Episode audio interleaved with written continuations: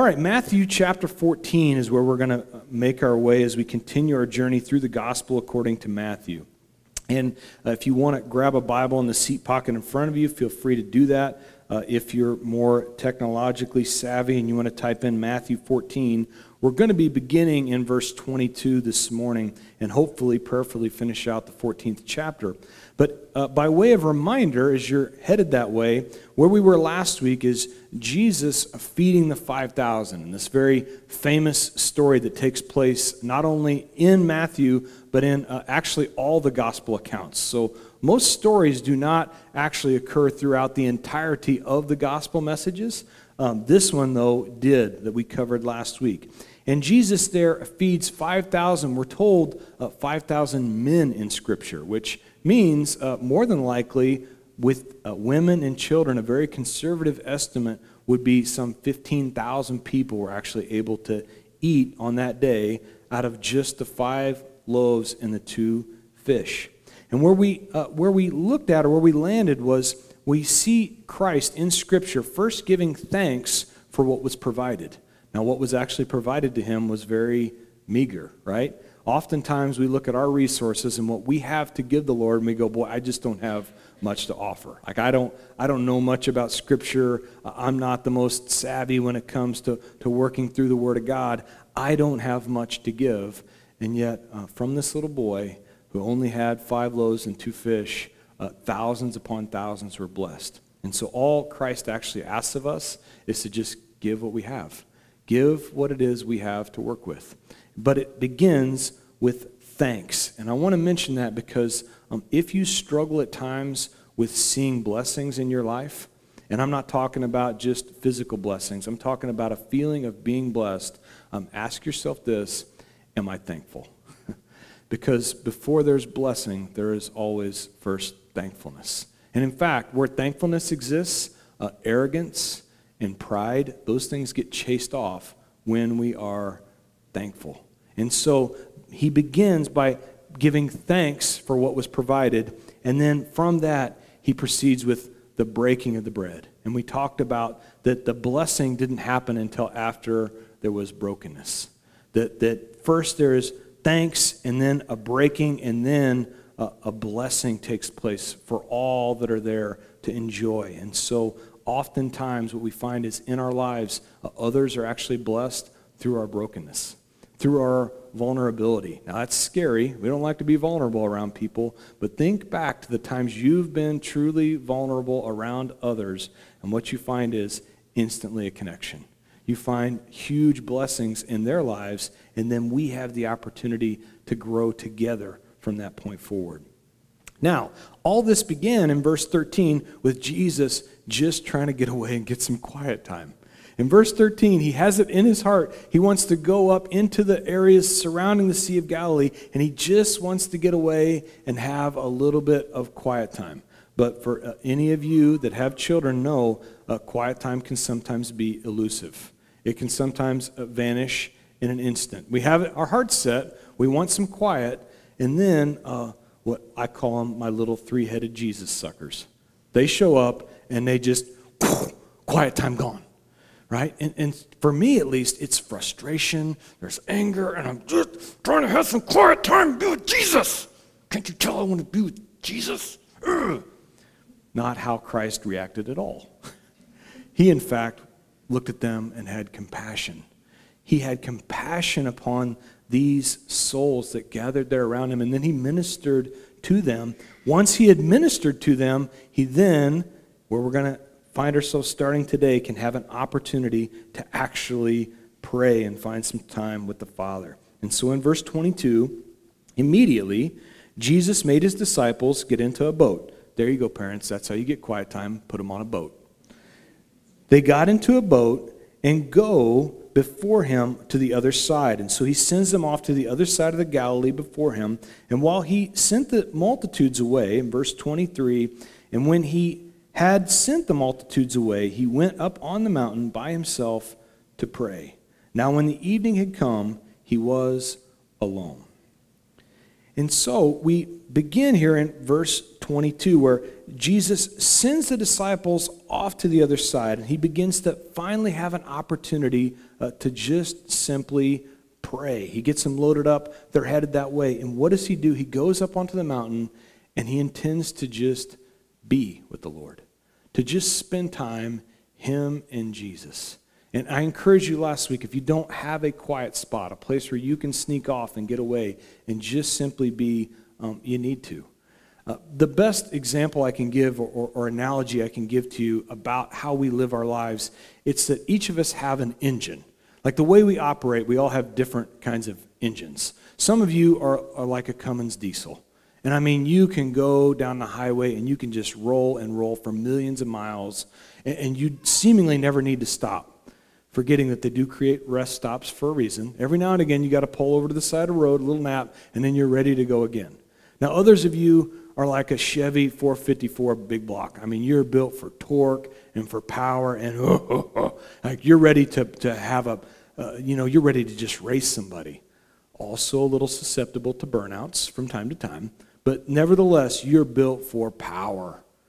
Now, then there are those of you that are like me. I'm more like a Briggs and Stratton. Right? So a little hard to start sometimes, but once you get me going, I'm great at mowing the yard.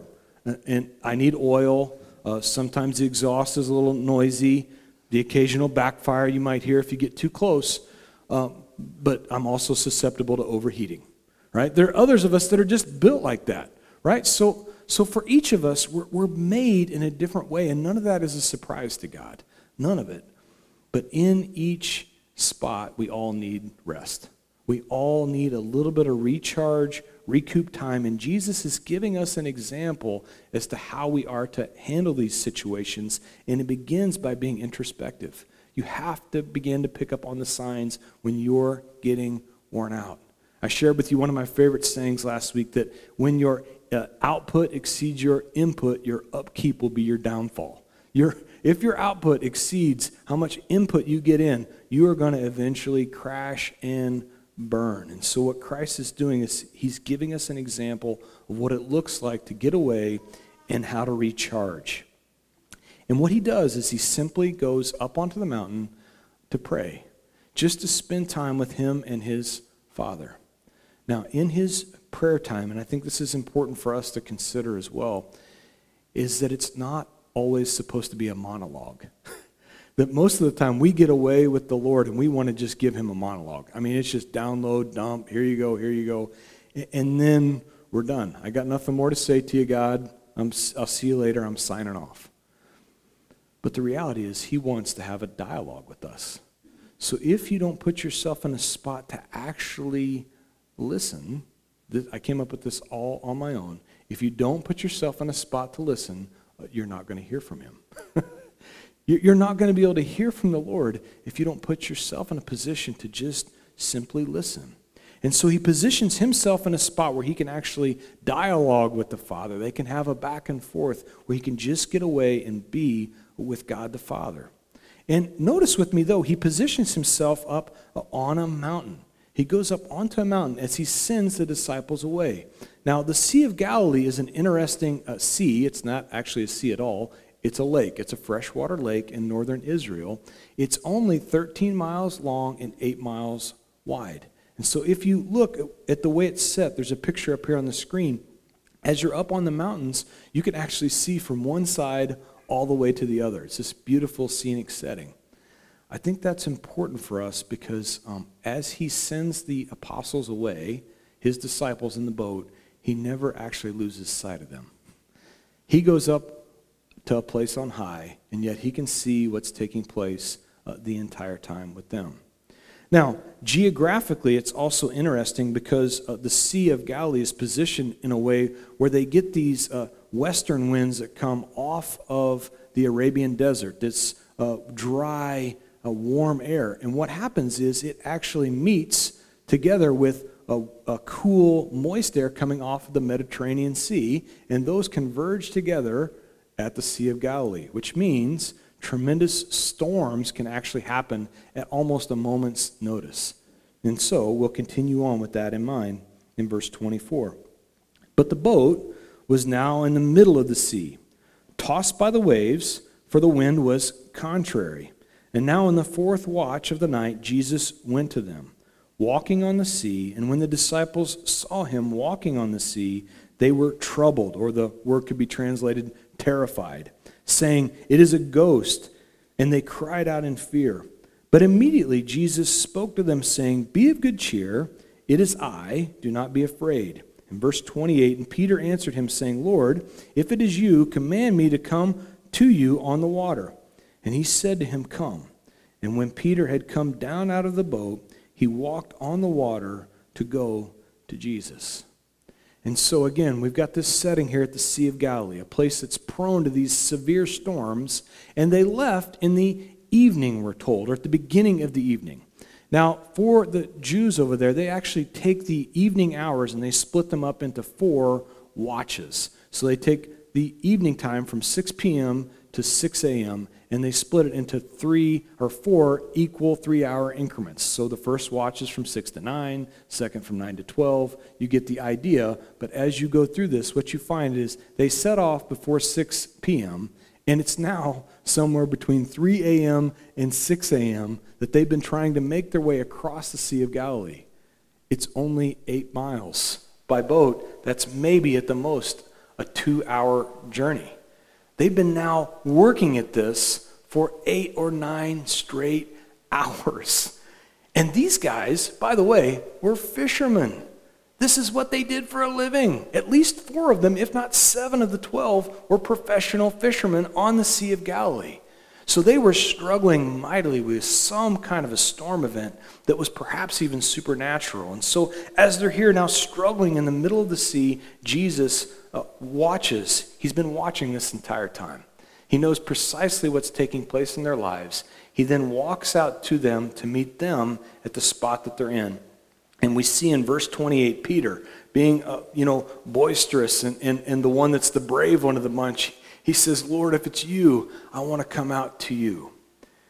And now, as we look at this story, which has been studied and, and probably people a lot more intelligent than I have uh, sharing it with you, I want to ask a few questions. First of all, does Peter have anything to gain personally by getting out to Jesus?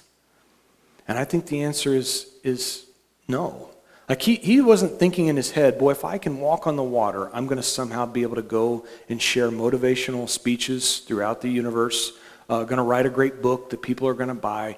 He didn't have any of these things in mind. Um, but instead, what we see in, in verse twenty-nine is he just simply wanted to be closer to Jesus. He wanted to go out to where Jesus was, which leads me to my Uh, next question, and, th- and that's this. Why do you do what you do? Why is it you do the things that you do throughout your day, throughout your week, throughout your month? Is it for fame, for fortune, or is it simply to be closer to Jesus? I'll take it a step further. Why are you here today? Many of you are asking that question as soon as we started. Why did I come here today? Not sure. Why are you here today? Is it because of Jake and Michaela? I mean, they are awesome. I mean, they're really good. You know, that they're tremendous worship leaders. Is it because of me? Perhaps you came because of me. Now, just a few weeks ago, I had someone share with me, and I won't reveal any names to, to save them the embarrassment, um, but this person said to me, "You know, um, we don't come here because uh, you're a great speaker." Like, well, thank you. Thank you for that. And and we don't come here because uh, you're really great looking. I'm like, wow, this so far is going really well. But but here's but here's the thing. Maybe the best compliment I've gotten yet, because what he said was, "We come here because you teach the Word of God." When we set out to start this church, the only thing we intended to do was open the doors to a place that was utterly unpretentious. It looks a little pretentious because we've got awesome columns and a steeple. That's not the point. The point was to open the doors and that anyone, any walk of life, any person coming in here from any spot would feel like they could be welcomed in, like a member of the family. That's it. And then to teach the Word of God. If you're coming here or anywhere else that you go, and it's for a reason other than to be closer to Jesus, I think you need to check your motives at the door. That's precisely where Peter was at. He just simply wanted to be closer to the Lord. And so many times what we find is we're stuck in the middle of a storm in life, right? That, that there is all kinds of crazy going on all around us. And what's our cry to the Lord? Lord, deliver me. Lord, get me out of this mess. Lord, somehow you got to save me. And what he's really trying to do is say, I just want you to get closer to me. I just want you to be closer to me. Continuing on in verse thirty. But when he, Peter, saw that the wind was boisterous, he was afraid. And beginning to sink, he cried out, saying, Lord, save me. And immediately Jesus stretched out his hand and caught him and said to him, O you of little faith, why do you doubt? And when they had gotten into the boat, the wind ceased. And so uh, this is, you probably heard this uh, pointed out before, and yet it's nonetheless poignant. When Peter's eyes were on Jesus, he could walk on water. He could literally do anything as long as his eyes were on Jesus. But the minute his eyes were diverted to his circumstance, remember, this was a tremendous storm. As soon as he began to look around and the circumstances started to pile up, he was terrified and he began to sink. Now, what Peter did, does in verse thirty, I think is important, and something I at least fail at often. He immediately sees his situation and cries out, Lord, save me. Most of the time I try to figure out how to get out of it on my own. How can I first save myself? What, what things can I do or can I put in place? And I begin to analyze and overanalyze, and next thing you know, I'm paralyzed because I've analyzed everything about the situation. And, and what Peter does is he just cries out, Lord, you got to save me. Now then, Jesus' response, I think, is the next important thing for us to consider. Verse thirty-one, and immediately Jesus stretched out his hands and caught him. By the way, the word in Greek for immediately can be translated immediately. He did not delay. He stretched out his hand and he took a hold of Peter. He did not stop and say, listen, Peter, this is going to make a tremendous sermon. Can you just hang on a minute? I'm going to tell you and explain to you all the ways you've failed in this situation. Let me just lay it out there for you. I'll give you three points in a poem before we're all done. He doesn't stop to do that. And yet so often I think about people bringing things to me, and I think, boy, what they really need is they need a lesson right here. They need a full-on Bible study, when all they really wanted out of me was a, boy, I'm sorry. I'm sorry for what you're going through. As a church, we are called to be paramedics, not police. More often than not, we want to completely analyze the situation when people bring problems to us. We want to go through a full-on investigation. We want to know precisely what took place that got you into this spot. How exactly is it that you're drowning? But the people on the other end, what they want to say is, I'm drowning! I'm drowning! I'd like a flipping hand here. How about a life raft? Anything to get me up out of the water. You can preach later because I'm drowning. What we are called to do is be paramedics. We're called to look at the situation and go, you know what, this needs a tourniquet. This needs some pressure applied in a hurry, because before I can finish my preaching, they're going to bleed out. We're called as a church to apply pressure and to do it quickly and immediately. Now, is there opportunity to grow after that situation? Absolutely. But first, we have to get the bleeding to stop. Now, notice with me the next uh, verse in verse thirty-two. And when the and when they got into the boat, the wind ceased. Two things I want to point out in this verse. It seems like a small verse, and yet there are two very key lessons that we can pull out of this. Um, the first is, uh, notice Jesus didn't just throw Peter over his shoulder and do the firearm carry and take him all the way to the other side. He didn't. He actually put him right back in the same boat. He put him back in the same situation he was already in in the first place so that he could go to the other side. You see, the thing is, um, with the tests of the Lord, um, good news, they're all pass-fail. If we don't pass them the first time, what we continue to get is the same test over and over and over and over again, like Groundhog Day, until we pass it. Now, here's the better news. Once you've passed that test, you're going to get another test. It's great. But this is how we grow. You guys see that wasp right there? Michaela did. Heads up for the flying wasp. Listen, Satan does not want this message to go forth. Get thee behind me, Satan. All right. The wasp will be okay, I promise. The point is that God's tests are pass-fail. We continue to get these same tests over and over again, but here's the thing. When they went back into the boat, he did not put him in the boat by himself.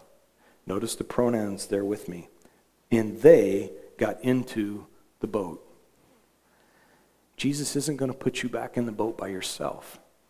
First of all, he was watching what was taking place the entire time. He knew precisely the spot they were in. But then when the opportunity presented itself, he goes down to be with Peter, helps Peter up, puts him back into the same boat, and then uh, they go to the other side. The word of the Lord was, go to the other side. There could have been no safer place on the planet than the boat that these guys were in. Do you know why? Because the Lord said, go to the other side.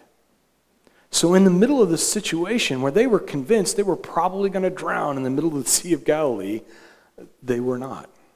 Because the Lord said, go to the other side.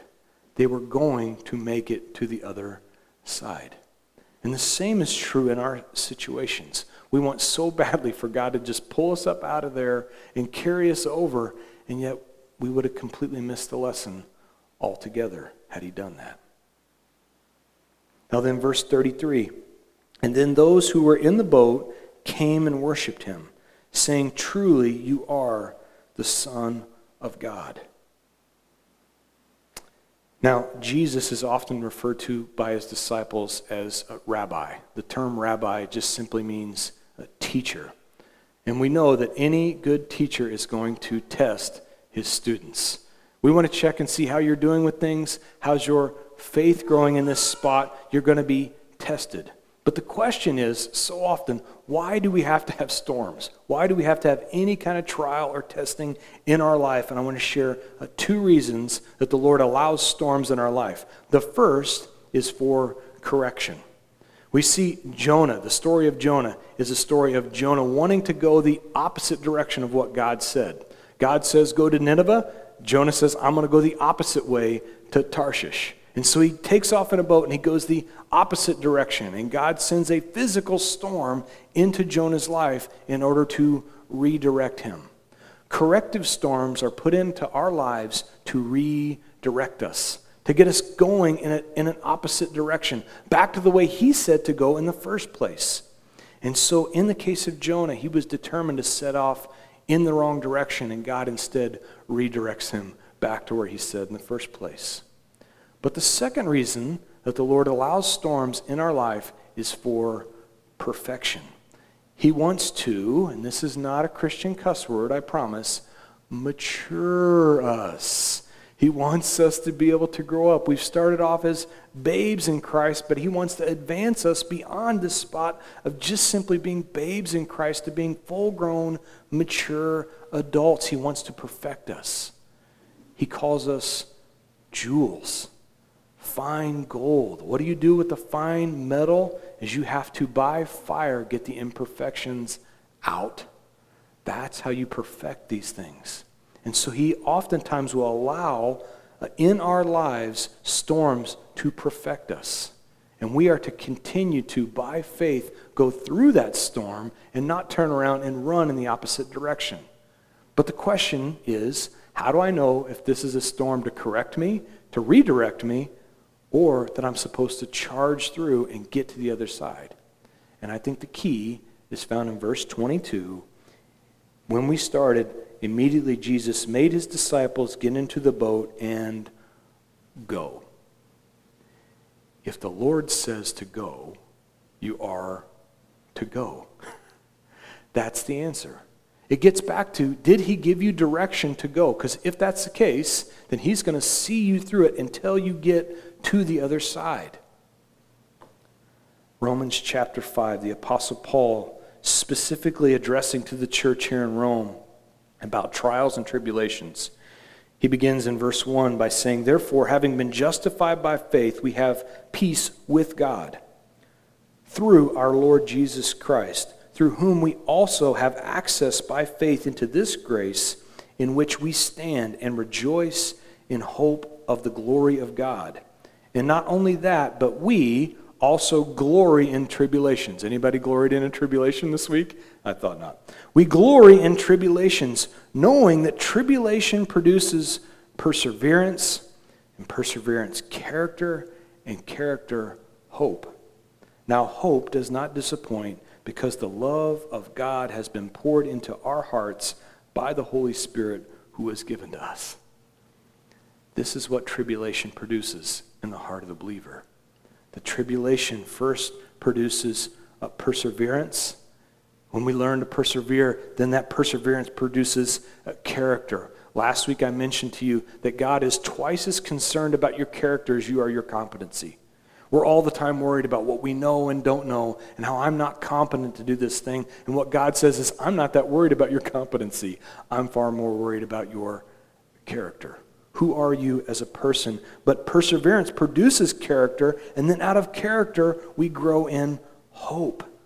And hope doesn't disappoint because our hope is not rooted in us.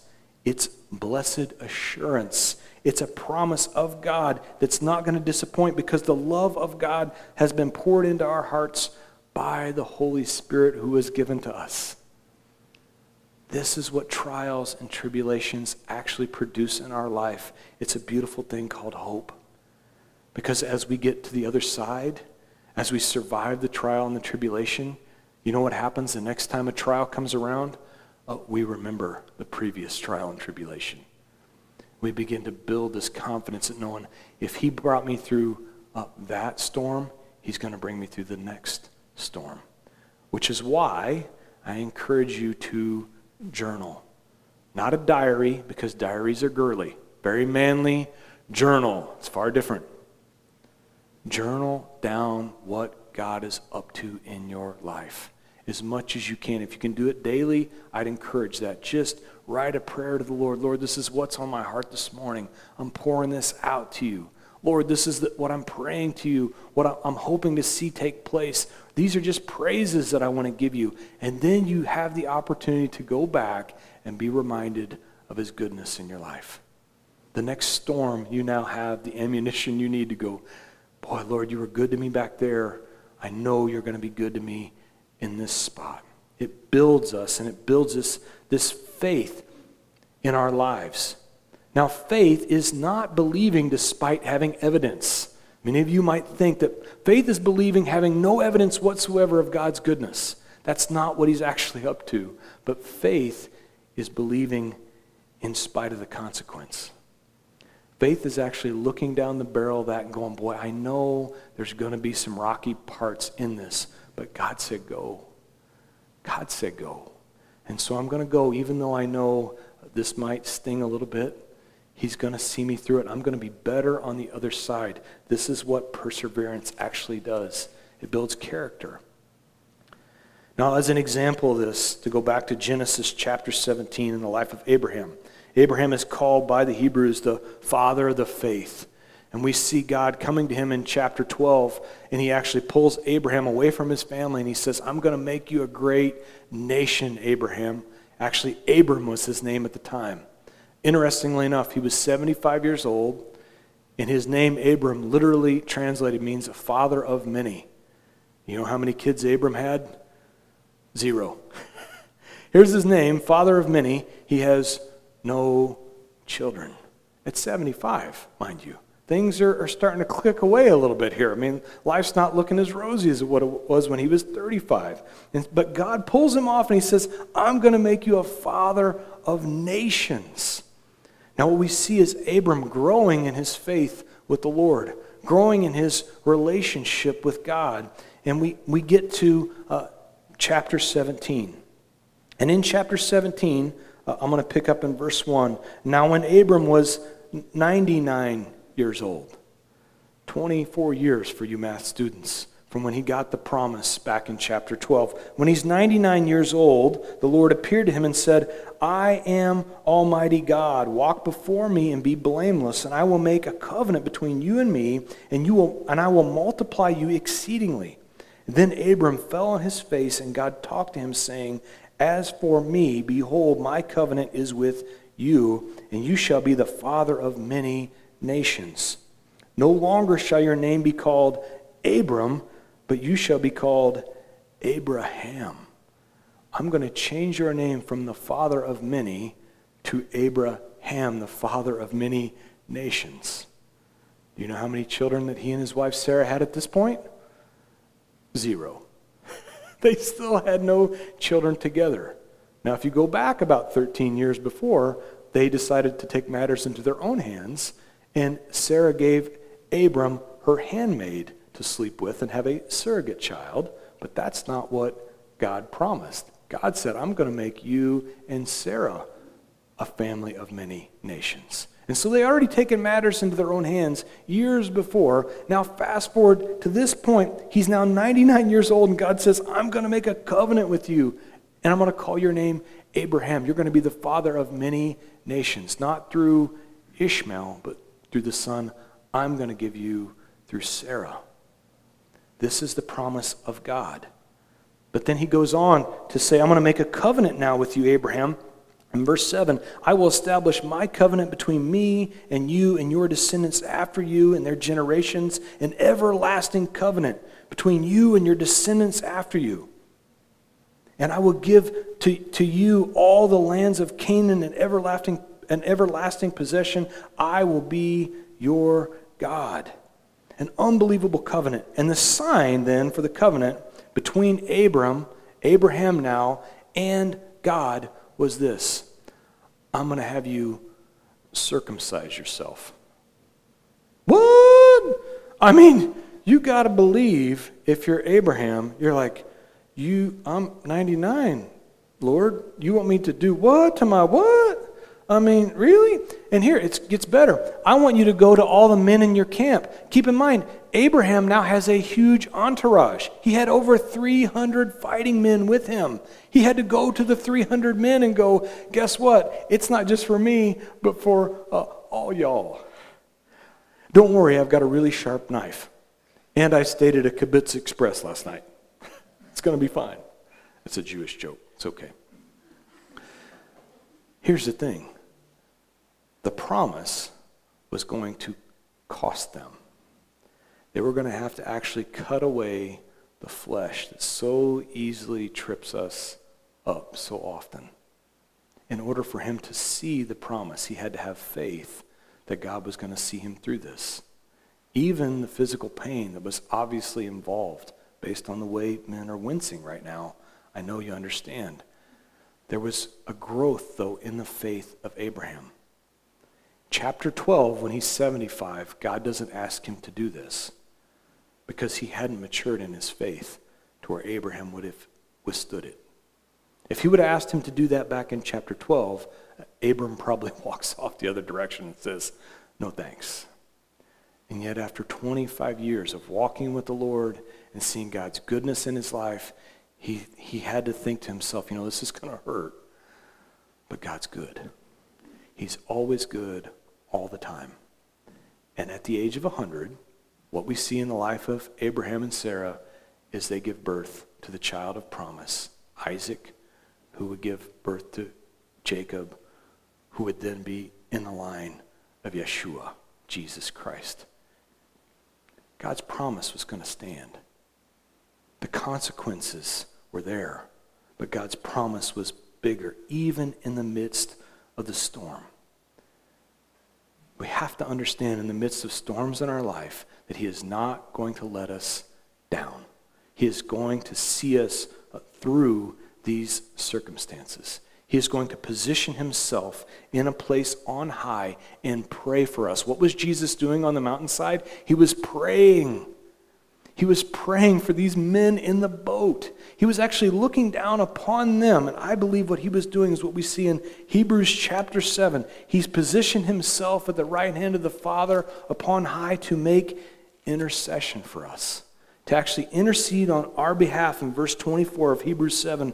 But he, Jesus, because he continues forever, has an unchangeable priesthood. He is our high priest.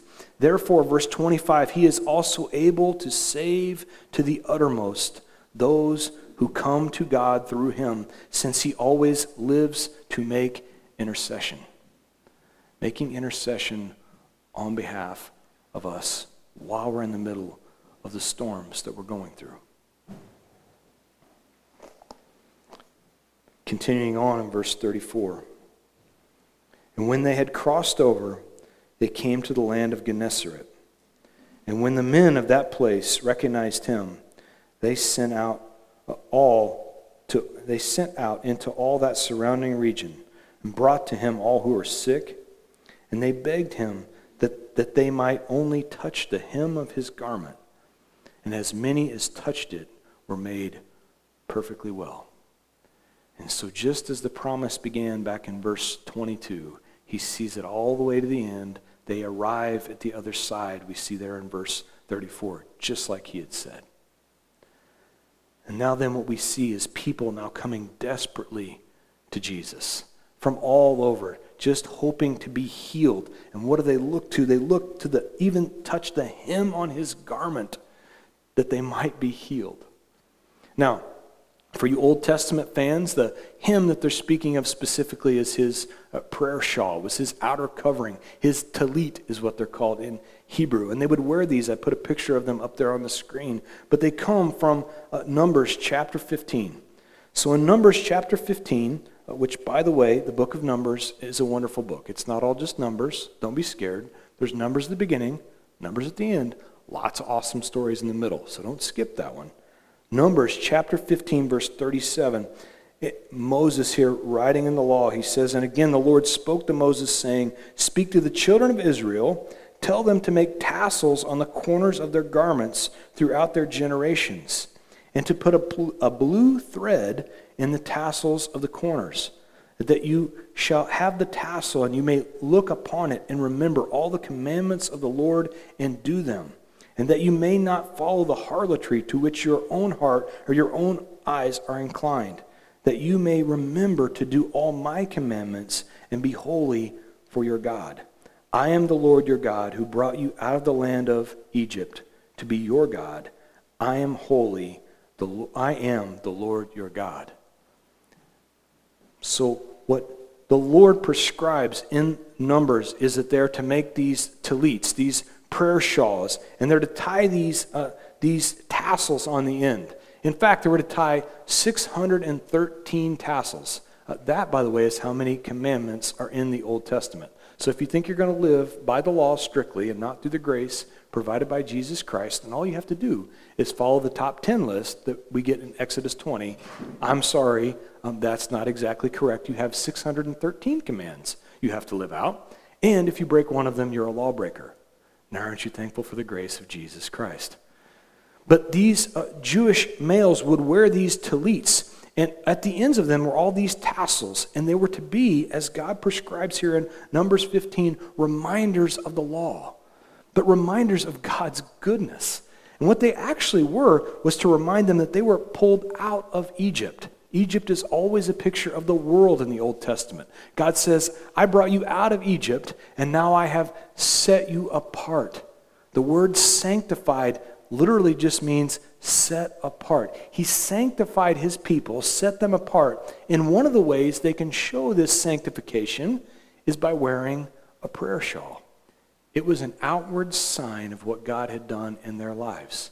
So just like what we covered with circumcision earlier, which was to be an inward sign, a, a commitment between them and God, a prayer shawl was to be an outward sign for others, much like baptism for us, an outward sign of an inward change. And so this is what they were to be. They were to wear these to show that they were sanctified, to show that they believed in God. It was actually a way that they could be holy, for he was holy. That they could follow along with his commandments. It didn't mean that they were perfect. It just meant that they were committed, sanctified. Much the same way we are called to be set apart, to be sanctified. Now, the reality is, if we continue to live in our daily lives um, just the way we always lived, doing the same things, going to the same places, acting in all the same ways we always acted, um, there's no sanctification in that. There's actually no set-apartness if that's how we are to operate. How's the world going to know that we're different if we don't show them? And this is a way that they could see, draped across the shoulders of Jesus, that he was different. He was set apart. But in the tassels, you notice with me, they were to have a blue thread tied into those tassels. Now, what's the significance of the blue? It was to point them to heaven. The blue was a reminder of heaven. Now, if you think back to the tabernacle, right, the construction of the tabernacle, and many of you, you try to read through all that in the law, and all the chapters on the tabernacle, and oh my gosh, the tabernacle, I'm exhausted from it. Now, interestingly enough, um, God gives us two chapters on the creation, and he gives us fifty-one chapters about the tabernacle. I think the Lord's trying to communicate something with the tabernacle for us to remember. It was a picture of heaven. It was a model of heaven. The tabernacle was like a Wi-Fi hotspot for the Holy Spirit to actually exist in their camp. They were to take that with them as a reminder of what God was up to. He would exist there. He would dwell there, which when we read John chapter one, verse fourteen, and we see the Word became flesh and dwelt among us, it has a whole new meaning. That word dwelt literally means tabernacled. Jesus came to exist among us, to tabernacle with you and I, to move around with us, to actually dwell within us, which means um, for us, we are tabernacles. We are called to be tabernacles, a place for the Holy Spirit to dwell. But the thing about the tabernacle is it was never a permanent structure. And for those of you that are getting older, uh, like I struggle to get out of bed today, I know that I've got a tabernacle I'm living in, right? This thing is wearing out fast. I mean, the joints ain't working like they used to. Still covered in the same canvas. But the, but the idea is that we're to have a remembrance of heaven within us.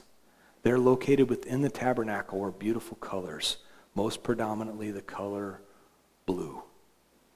It was to point them back to a time that was to be better, a better promise, right? A better future than what they were living in.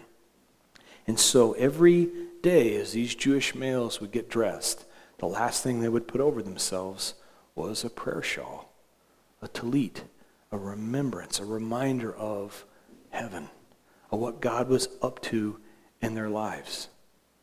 Now, for many churches and many places, what I find is Um, you go and you get the great motivational speech, right? The rah-rah, go get them, live better, live your best life now, right? But here's the problem. Um, what if you're not living your best life now? What if you're struggling with disease or sickness or someone you care about uh, is in a hospital? Is that your best life now? You see, we weren't actually called to live our best life now, as Christians. We're called to live our best life for all of eternity. There's an eternal promise to what we're talking about.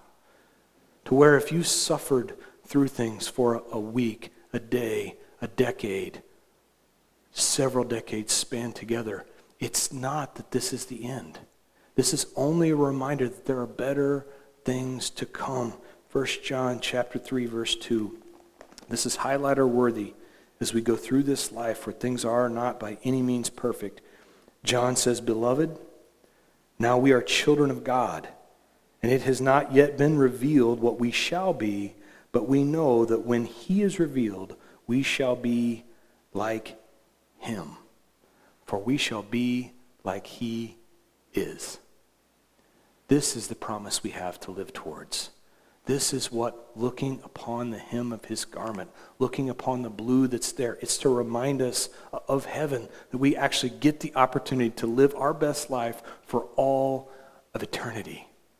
And so no longer do we have to be weighed down by all these things, because there is a promise someday of a better body, a heavenly body, one that doesn't break down, one that doesn't wear out, where one day all the tears are wiped away.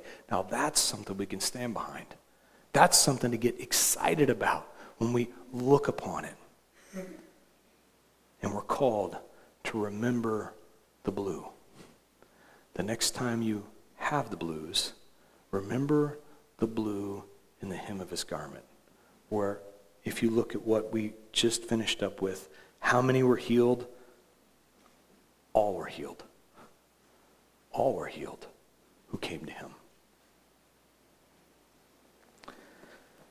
And so, Father, we thank you and we praise you for the promise of heaven. Lord, we thank you that for as many as call upon you, they should be saved.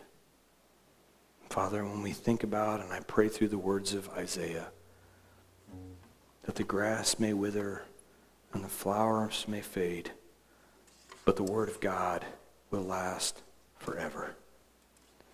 Thank you, Lord, for the promise of your word. Thank you that as we journey through this life and we find ourselves in the middle of a storm and it feels like there's no way this thing could possibly end well, that your word says it will. Thank you that you watch upon high, constantly making intercession for us, seeing that our situation is going to be brought to an end. One of my favorite phrases in all of Scripture is, and it came to pass. Father, thank you that even the storms and even the pain, it all comes to pass. And we have this glorious reminder, this unbelievable promise given to us by you, that if we just can cling to the hem of your garment, we get to be saved. Thank you for the promise of heaven, Lord. In Jesus' name, amen. All right, would you please stand for the closing song?